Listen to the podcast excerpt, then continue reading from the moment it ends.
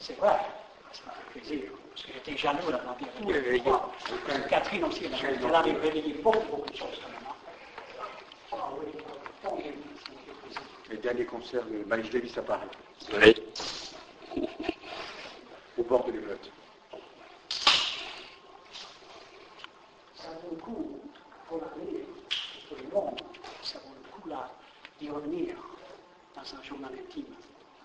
Qu'est-ce que, qu'est-ce que j'ai vécu là? Quand je dis ça à mon fils, hein, qu'il faut noter des choses, il me dit, mais t'es fou, là. On va noter des choses, hein, tout ça, là. Ça n'intéresse personne. Et là, là, là je me fais le coup. Hein. Il faut ouvrir une conversation entre soi et soi, entre moi et moi-même, comme Diderot le faisait, lui et sa robe de chambre. Hein, là, je, vraiment, moi, ça m'intéresserait beaucoup de recevoir quelques indications, de brèves indications sur ces fameux concerts, parce que ce type-là, il est... Maintenant, il est considéré comme un géant. Alors, c'est un problème. Parce que, moi, je pense que c'est un leader dans une pédagogie à venir. Je vous emmène aussi quelque chose sur la notation. Vous avez, euh, ce que vous avez dit, je crève de nostalgie sur le lieu, parce que je suis concerné aussi, puisque je suis né à Alger, et que malheureusement, voilà, j'en crève. L'identification des lieux, ça c'est quand même curieux. Parce que tout au long de votre magnifique exposé, je pensais à l'écrivain Thomas Bernhard, oui. qui est un écrivain musical par excellence. Et il est complètement déterritorialisé, lui, puisqu'il a renié l'Autriche, pays de fascistes, et qu'il a interdit de son vivant à ce que ses œuvres, ses œuvres soient représentées en Autriche même. Sans quitter l'Autriche. Oui, sans quitter l'Autriche. Voilà. Mais, enfin, oui, enfin, mais ça, c'est, c'est, l'exil, c'est l'exil à l'intérieur. Donc le, le lieu charismatique, c'est, c'est la définition et la localisation de son lieu. Et, c'est parce que tous ces, tous ces grands voyageurs euh, de, la, de musiciens et de l'esprit là sont partout et nulle part. Je, j'enchaîne à partir de ça. Je ne voudrais pas distinguer entre le lieu charismatique et l'archive où se trouvent les choses charismatiques. Là, ça, ça, ça serait à, à ce point-là de, de, de l'état d'avancement de ma fatigue complètement inutile. En revanche, je voudrais évoquer une espèce de, d'entretien infini entre Bernard Stiegler et moi-même autour de, de la technicité et du conditionnement technologique des êtres. Nous avons beaucoup parlé de ça, parce que j'ai eu beaucoup de mal avec ça. Pendant très longtemps, je lisais mal Bernard Stiegler, parce que je, j'imaginais qu'il était en train de nous proposer un déterminisme technologique. C'est vraiment c'est une grosse, grosse erreur. Ça m'intéresse beaucoup qu'il commente ce que j'ai tenté de faire. Euh, c'est tout ça très nouveau. Là. Vous avez senti là, je mets tout à un roll. Ça va bien en ce moment. Euh, mais euh, ces questions de lieu, c'est très complexe. Et je pense que la technologie rend la question du lieu encore plus complexe. Parce que là, le paradoxe auquel je tiens le plus, c'est qu'il y a un groupe à Cleveland qui s'appelle le Père Ubu, et le, le, le leader, c'est David Thomas. Il dit qu'il n'y a plus de lieu physique, géographique, que tout ça, c'est des ghost towns. Et là, là on est sur la, la lame du rasoir, parce qu'il ne faut pas pousser mémé dans les orties non plus. Non plus. Ah, il, y a, il y a de vrais lieux. On peut aller à Chicago et passer un très bon moment. Il y a là le, le, le, le lac Michigan est de nouveau navigable. Euh, à un moment donné, là, le Birilio avait donné pour foutu. Oui. Donc, euh, il va très vite, Birilio. Oui, oui. Allez, je m'arrête là. Mais euh, c'est vrai que là, c'était un des topos centrales. Je voulais enchaîner sur le lieu de Catherine Perret. Merci. À propos du, du lieu, Catherine Perret avait insisté sur l'importance de la classe fermée, ouverte. Mais... Et hier, je lisais le, le dernier bouquin de, d'Attali sur le travail, ou dans les évolutions qu'il bon, euh, euh, il parle de l'enseignement, c'est-à-dire de la disparition de la classe. Bon, enfin, tout ça est mis en trois lignes, euh, comme d'habitude, sans un... mais quand on sait que ça a été fait par... Enfin, ce petit bouquin est sorti à partir d'un, d'un rapport, j'allais dire, donc, à plusieurs, où il y a Philippe Lemoine, et tout ça était destiné à qui vous savez.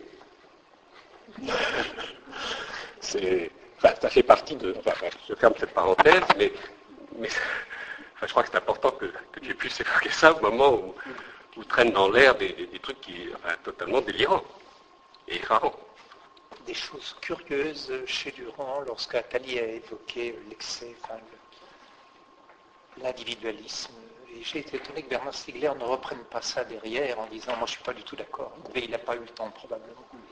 Mais il définissait à, à, euh, de façon très abrupte l'individualisme des gens au, au sens péjoratif que l'on entend dans le consensus actuel. Et je me, je me suis dit, Bernard Stiegler va réagir à ça parce qu'il n'est pas du tout d'accord. Il trouve au contraire, lui, qu'il n'y en a pas assez au, dans le bon sens de la définition de l'individualisme. Enfin, il n'a pas repris euh, le, le discours d'Attali là-dessus. Il y aurait beaucoup de choses à dire là, entre la, cette espèce de semi-triangulation entre, entre nous trois. Là, vraiment, là, je ne vais pas à, à pouvoir y faire face. Mais brièvement, pour, une, pour lancer une, une une autre discussion pour une autre fois. Euh, moi, je pense qu'il y a une virtualité de Dieu euh, qu'on peut éventuellement combattre. On peut jouer le lieu physique contre le lieu virtuel. Mais il me semble que la, la grande complicité des membres fondateurs de l'association Ars Industrialis, c'est de dire qu'il y a des matérialités qui euh, abîme l'opposition entre le virtuel et le physique.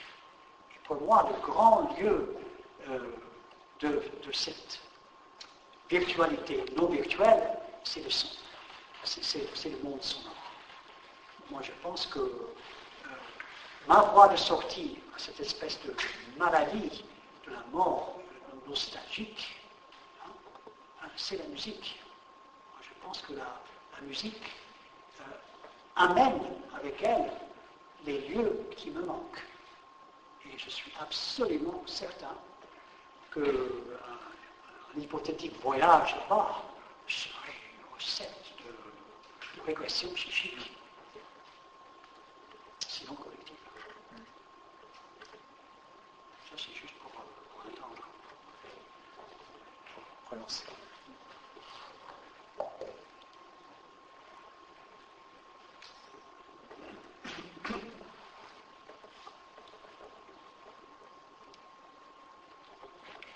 Je reviens brièvement sur euh, la métaphore qu'on a trouvée chez Gilles Deleuze. Je la trouve magnifique. Cette histoire donc d'un mur composé hein, de, de milliers de Rolling Stones, je trouve ça très proche de Simondon. Seulement, euh, la métaphore ne dit rien sur les, les échanges, la, la, la vie et, le, et la vie et la mort dans le mur. C'est comme si la langue ne pouvait pas aller plus loin que l'expression « on va dans le mur ». Personne ne peut imaginer, et pourtant, c'est l'inventivité poétique, c'est, c'est l'inventivité philosophique, de pouvoir retourner une expression comme « aller dans le mur » pour en faire l'image euh, d'une chose éminemment désirable. Je sais, tous, tous les poètes ont toujours fait ça. Et pour l'instant, je, je trouve que... Euh, Le passage par Simondon est nécessaire parce que la métaphore ne donne pas suffisamment à affecter. Parce que ce mur reste le mur qu'il est dans la langue courante. Oui, oui, sauf qu'il faudrait rebondir sur la question de la séparation. Parce que le mur, il faudrait interroger pourquoi un mur. Voilà. Le mur, c'est toujours une séparation entre l'extérieur et l'intérieur, un dehors et un dedans, ou, un, ou pour tracer une frontière, et cetera. Donc il faudrait se, se demander qu'est-ce que c'est que ces, ces, ces pierres qui roulent sans être cimentées les unes aux autres, mais sans pouvoir être indépendantes les unes des autres, qu'est-ce qu'elles se parlent. Et c'est là où il faudrait filer la métaphore, alors après chacun peut le, le, le, peut le penser à sa, à sa guise. On va trouver, en ce moment je travaille beaucoup la, la poésie de William Wordsworth.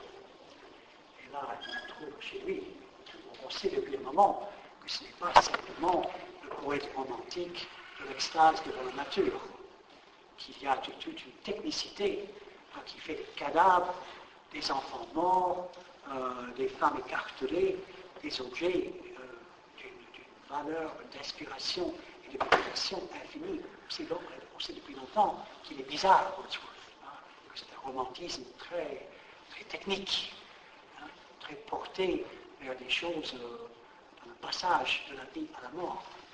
Et là, euh, je trouve beaucoup de murs. Beaucoup de murs composés de choses qui sont pointées euh, devant, derrière, euh, euh, comme s'il était en train de, de dire euh, il y a une topologie euh, que le mur à la fois soutient et cache et, et, et relance. Soutient, cache et relance. Bon, il faudrait que je, je te montre donc, les, les poésies en question. L'avantage, ce sont c'est que ce sont des poésies courtes, c'est pas le prélude. Mais est-ce que ce mur de pierre qui roule, ce qui sépare, c'est pas justement le vivant et le mort? Mmh. Et c'est ça qui bougerait tout le temps, c'est ouais. ça qui bougerait tout le temps. Et là, je retrouverai aussi, alors, ta question de l'archive, ta question, ouais, est-ce que ce qui est en jeu, dans le fond, et dans, dans toute éducation, hein, je pense, ce à quoi, très concrètement, ce à quoi l'enseignant, indépendamment de toute forme de charisme, ce à quoi il se confronte comme opposition, parce que moi je trouve qu'il faut interroger l'opposition, le refus, le rejet, le, le, une autre forme de mur, d'ailleurs, pas du tout. Ce à quoi il s'oppose, c'est ça, c'est à, c'est à dire, c'est pas vivant, c'est mort. Vous venez là, vous m'apprenez des choses, vous êtes là avec votre savoir, avec vos archives, et vos archives, elles sont mortes. Et dans le fond, le passage de l'individuation, Ce qui, fait qu'on, ce, qui, ce qui consiste à faire de son individuation psychique une individuation collective.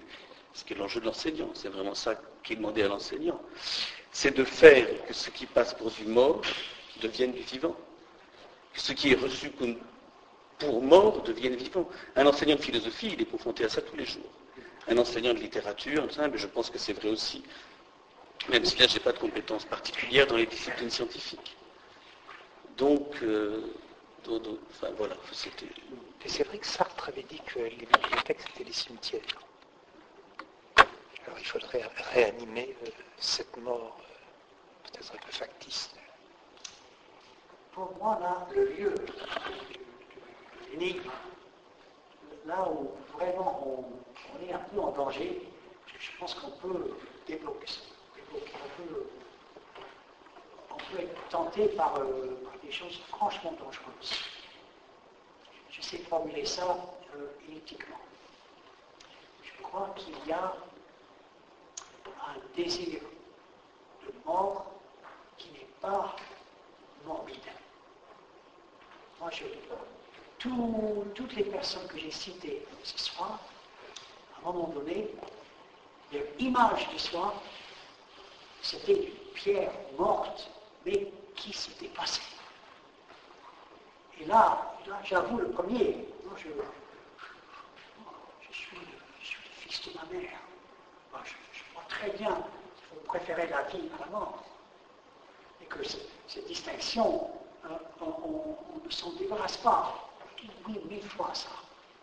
Mais en attendant, il y a surtout du côté de la musique, surtout de, de ce que la technique peut comporter de purement répétitif, de, de ce que Benjamin, parce que je sais que c'est une référence qui va compter pour toi, hein, le langage pur, dans le texte que toi tu as écrit, sur ce concept chez Benjamin, tu fais jouer la distinction entre vie et mort. Mais je pense que pour Benjamin, le langage pur, c'est à peu près ça. À l'infini. C'est-à-dire, pour revenir à Catherine, un rythme des plus bêtes qui soient. Ou alors, euh, cinématographiquement, ça serait donc ces bars hein, qu'on trouve dans tous les films d'Hitchcock. On trouve cette série de bars. Et puis les humanistes disent « Oh, c'est la signature de Hitchcock ». Mais les, les, ceux qui, euh, qui sont perturbés et fascinés par le côté vivant-mort de cette espèce de petit monde bonhomme, hein, ces gens-là disent « Ce bar, c'est, c'est une inscription ailleurs que dans la distinction vie-mort ». Ça, le fameux Bob Cohen a dit très très fort pour être assis tranquillement comme un musicien de jazz et de dire ça ne m'intéresse pas beaucoup de devenir plus vivant. Ce qu'il me faut, ce sont des forces pour me déplacer de là où je me retrouve avec mes amis et ce n'est pas le bon lieu. Et quand je dis ce n'est pas le bon lieu, je ne veux pas dire que c'est plus ou moins vivant. Ça veut dire qu'il faut vraiment We've got to get out of this place. Et c'est pas un mouvement. De... Mais c'est pas devenir plus. C'est pas devenir plus vivant. Je te dis, c'est un mouvement pur. Et je sais bien que c'est donc. C'est pas devenir plus vivant. C'est déplacer la frontière du vivant et du mort. C'est déplacer la limite. C'est la faire jouer. La faire... C'est montrer que c'est pas si simple. C'est pas si simple dans une culture ou dans une archive de dire ce qui est vivant et ce qui est mort. Ça se déplace tout le temps. Et que c'est dans ce d'où l'idée du mur de pierre qui roule. Et que c'est pas justement, euh, c'est pas un mur fixe. Ça c'est toi, tu as beaucoup filé la métaphore justement du, du déplacement. Du... Et c'est, c'est ça, moi je crois, la, la, la, la vraie difficulté du, du métier d'enseignant, c'est de faire tout le temps déplacer la, la frontière entre ce qui est vivant et ce qui est mort. Témoin, dernière fois. Euh, moi j'ai, j'ai toujours eu l'impression devant mes étudiants qu'il y avait une, une scène d'instruction. Dans, ce, dans cette scène d'instruction, c'était dangereux d'identifier l'enseignant. Il y avait un... C'était un lieu... Les, les gens qui font du rap, ils, ils ont institué ce qu'ils appellent le battle. Pour moi, l'enseignement ressemblait beaucoup plus à une espèce de battle Euh, que, que cet, cet effort dont tu parles pour rendre la vie aux choses mortes du passé. Ce que j'ai expérimenté, c'était le piège qu'il y a à être celui qui va dire, vous savez, ces choses du passé recèlent des richesses et une vie incroyable. Chaque fois que j'ai emporté la conviction, c'était en disant, vous savez, tout ça est gris. Tout ça est loin derrière nous, plein de poussière. C'est mort. Et vous savez, c'est fou quand c'est ressemblant. Ça, non, non, non. Je ne supportais pas d'entendre ça. C'était un point pour moi. C'était le début, là, de, de cet établissement d'un lieu. Et là, je, je pense qu'il y a un piège à assigner à l'enseignant, cette tâche qui consiste à rendre vie à la bibliothèque, à aller piocher dans le passé, choses qu'on va pouvoir insuffler d'une vie nouvelle. La, l'allégorie pégamilienne, c'est une chose lugubre. Il dit, ce truc-là, on en finit toujours les mains vides. On finit toujours les mains vides. Les musiciens, tous, ils parlent comme ça, à la fin du concert.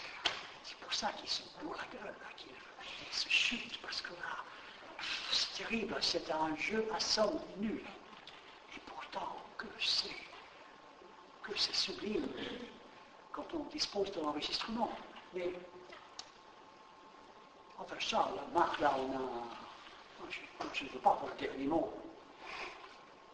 Je le sais, hein. Moi, je le sais vraiment. Je ne veux pas pour le dernier mot. Autour des choses pareilles, en plus. Oui, justement, j'allais vous rappeler, comme vous avez déjà parlé de, de musique euh, à l'amphi euh, quarante-quatre, il y a un univers à la page, cette communication est très mystérieuse, ce que vous aviez dit. Enfin, je ne suis pas intervenue parce que j'ai très mal à la gorge, mais ça me fait penser à une chose, c'est que finalement, quels sont les éléments de base et le sujet de la musique ? C'est abstrait. Et là, je vais vous raconter une petite anecdote. À l'exposition de David Lynch, il y avait dans les soirées, euh, les, les, enfin, le cadre des soirées nomades, des concerts. Et il a, il a fait revenir, ils ont fait revenir un groupe qui avait composé la bande de Dion, qui est en termes de l'anglais. Et j'ai pensé à ce passé dehors. Je ne sais pas si vous connaissez la fondation Cartier. Voilà, donc derrière, c'était dehors. Il faisait très bien, très chaud. Il y avait deux chanteuses irlandaises magnifiques, très belles voix. Et à un moment donné, il y a eu un silence. On s'est rendu compte qu'il y avait des oiseaux qui sont venus, qui se sont mis à chanter avec les chanteuses. Et donc, je crois que il y a une chose qui n'a pas été dite lors de la conférence, et là je voulais revenir parce que vous parlez de John Coltrane, c'est le souffle. Souvent, les musiciens, les saxophonistes, les trompettistes, et cetera, c'est le souffle. Et je voulais dire, pour moi, s'il y a une grammatisation du son, c'est dans le souffle et dans les situations du souffle les plus dramatiques, c'est-à-dire la mort. Pensons aux, aux, aux pleureuses dans les enterrements, au chant de mariage, au chant de naissance. Et ça, vous en aviez parlé. Et c'est vrai que c'était difficile de, de, de dire tout en même temps. Mais le sujet du jazz, qui est totalement abstrait, comme vous dites, à la fin, ils sont vides. Et ils finissent très mal. Ils se droguent. Tous les chanteurs du souffle, de la trompette, du saxophone, sont tous drogués, alcooliques, parce que précisément, il y a un don de l'intériorité du souffle, précisément, qui quand même... Tout le monde ici qui étudie la philosophie se souvient de quoi il s'agit. C'est vital. Donc, donner dans ce souffle cette vitalité et le sujet dramatique de la musique, c'est-à-dire la mort, c'est ça qui est inaudible. C'est pour ça que la chansonnette, ça ne vous plaît pas, que Deleuze ne soit attaché qu'à ça, et que Marguerite Duras, malgré les très belles choses qu'elle a écrites, aime bien, euh, je ne sais plus quel chanteur, euh, c'est fini, Venise, ou je ne sais plus quoi, Capri, c'est fini. C'est que la chansonnette s'adresse à quelque chose de, de trop facile à émouvoir, alors que le sujet du jazz et de l'opéra, c'est le drame, c'est la fin, c'est la réalité, c'est la finitude de l'être humain. Voilà, c'est tout ce que je voulais dire. C'est bon. C'est bon. Et je pensais au pianiste aussi, comment il s'appelle, le nain américain qui comprend des morceaux de musique classique. Son nom m'échappe à l'instant. Ça va nous revenir. Ça ne revient pas tout à l'heure, je cherche, c'est pour ça que je... Ouais. Bad Power. Non, non, non, non. Non, non. Oui, oui, oui, oui. Monk. Comment? Monk. Oui, voilà, c'est la leçon. Alors, moi, j'ai fait entendre ça à des gens qui ont une culture de musique classique et qui ont dit, mais je joue n'importe comment. Et pourtant, ils ont une culture de musique classique. Mon fils, à sept ans, quand il jouait du piano, a tout de suite reconnu les accords de musique classique qu'il distordait, qu'il qu'il cassait, et des gens qui ont une culture à trente à trente-cinq ans, qui disent « mais je n'importe comment ». Donc c'est, c'est très difficile, justement, l'archive musicale et la culture musicale. Très, très difficile. Et ça ne se fait plus. On ne fait pas d'écoute musicale en classe, ça s'arrête de plus en plus, de faire écouter de la musique et de faire écrire à des enfants euh, ce qu'ils entendent, ce qu'ils arrivent, est-ce qu'ils arrivent déjà à détecter, à, à, à distinguer les trois, quatre euh, instruments. Ça, on verra bien. Ça, on verra bien. Euh, je, je, je prends date ce soir. Hein. On verra bien d'ici, donnez-nous deux ans encore. C'est, c'est peu.